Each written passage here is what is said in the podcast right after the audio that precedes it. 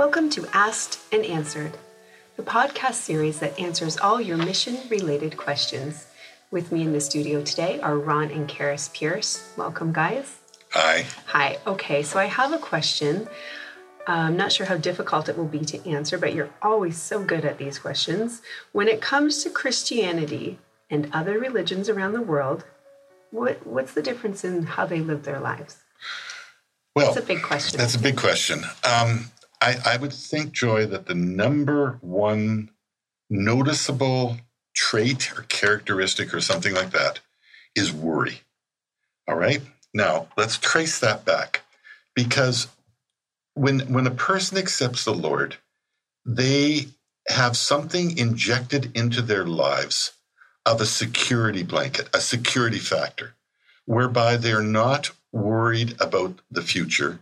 There's a hand guiding them, there's a hand saving them. All of a sudden, they realize that they have delivered themselves over into the hands of God, a personal God, approachable God, who will guide them through life.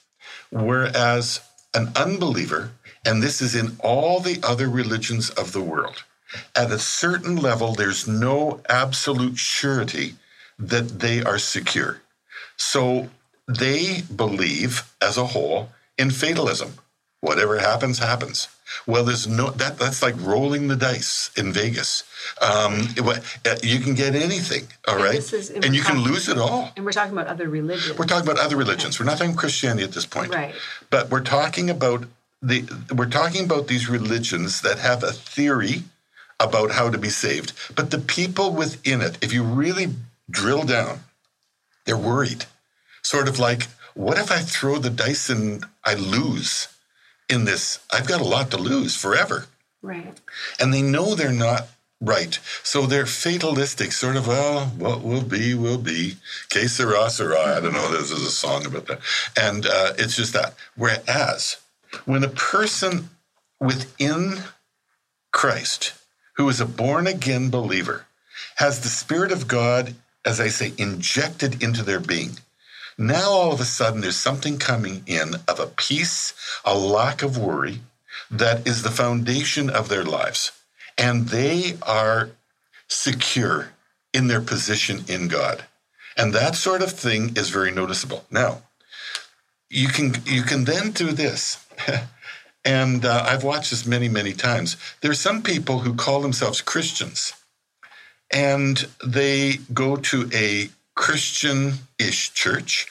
They call themselves that, but that church does not believe, preach, nor lead people to experience being born again. So, therefore, um, we got the old Nicodemus thing going on with the question from John chapter 3. Uh, so, what, what do I do here? Um, you know, I'm looking for truth and answers, and it's not in Christianity as a system.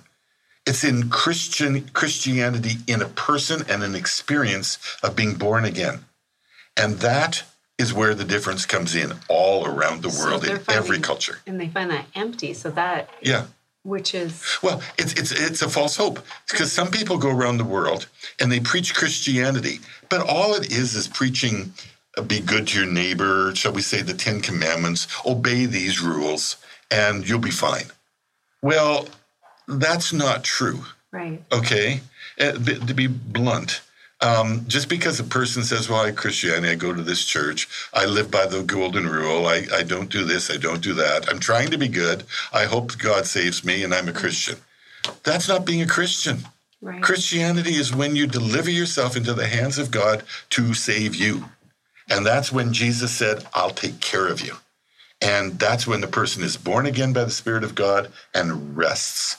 The rest of God is the observable difference of everyone around the world when they are born again and that when they when they come to know Christ in comparison to all the other religions.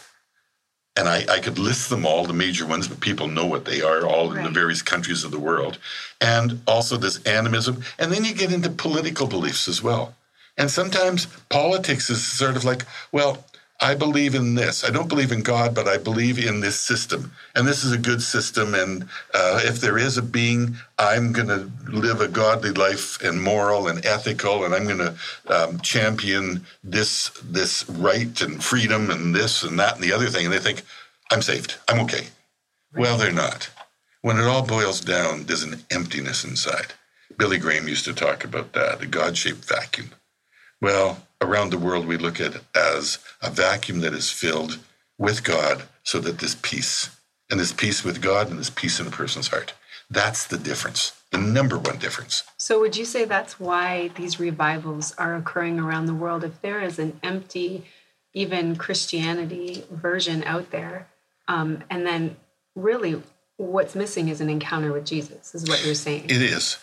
And I think I think why the revivals are happening are that people are getting serious about the fact that they're empty. And they're they're starting to see it. It's becoming more obvious. We've hidden it for thousands of years, shall we say. And everybody's put a sort of a nice cover on it. They didn't want to talk about it. Now it's becoming obvious. And the world is falling apart more and more all the time. And I think the increase in fear with world circumstances helps fuel people's desire to have somebody save them. Exactly. Because if you're living in fear because of COVID or political things that are happening in your country or whatever the yep. reason is, uh, that intensifies oh, everything. Oh. Well, the other thing too, Kara, is this that at the same time as you've got all this emptiness that is growing and becoming more evident, now you've got Christians truly born again believers standing up with a look, a glint in their eye, a smile on their face, a peace in their heart, uh, a demeanor of calmness. And it's sort of like, well, God will take care of me and everything's okay. And therefore, these people are staring. Unbelievers are literally staring at Christians and thinking, What's with you? What have you got? And this has been from the early church on the real secret weapon of Christians to be so different from the world that they just stand in awe of believers. In a revival, that's what happens. They're just gathering together. And, and the revival is not everybody getting together in a church and singing till two o'clock in the morning. That is not a revival. a revival is people glowing for Jesus in church, outside of church, in life, everywhere like that, growing deeper, um, it, it's it's like going from a 40 watt bulb to a 100 watt bulb, if those terminologies work anymore. But uh, it's it's it's really that difference that everybody is noticing, and therefore they're coming in. They're saying, "I want what you've got. I'm desperate." So that contagious um, aspect yeah. where it, it yeah. travels and people pick up on it. Yeah. And really, even in North America, for those truly living the their walk with the Lord, we should be standing out. We should be obvious yeah, with that rest and hope. In the West right now, I'm afraid we are trying to be more like the world than the world is trying to be like us, and that is that is a real serious issue. Um, that is not the case around the world, and people say, "Well, why isn't it happening here?" I don't know. Mm. I, I, don't know. Uh, the problems here are as big as anywhere else in the world, but for some reason, um, it is more evident over there. There, when when you have absolutely nothing else to hope in and you have somebody walk up to you and talk to you about the change that they experienced in life through jesus um, they will take it. They're very they're they're, they're very oh, I don't want to use this word simple, but I'm trying to think of another one.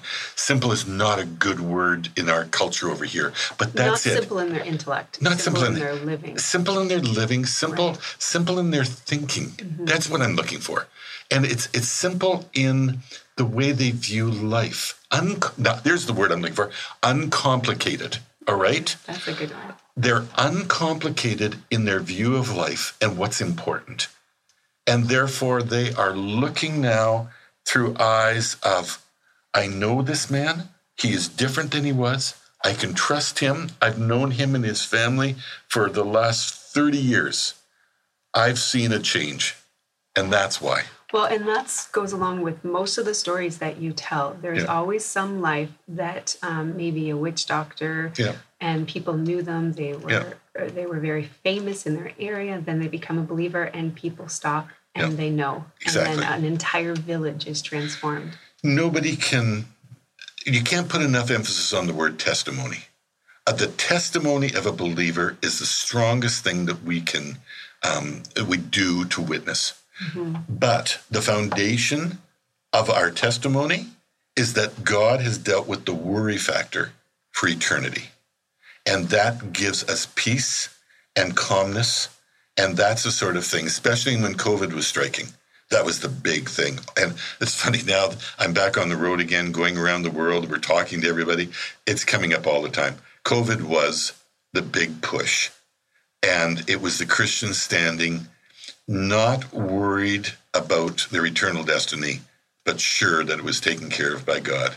And therefore, the, the, the, the trigger was COVID again And all these countries. landscape, they stood out Oh, drastically. yes, drastically, hmm. drastically.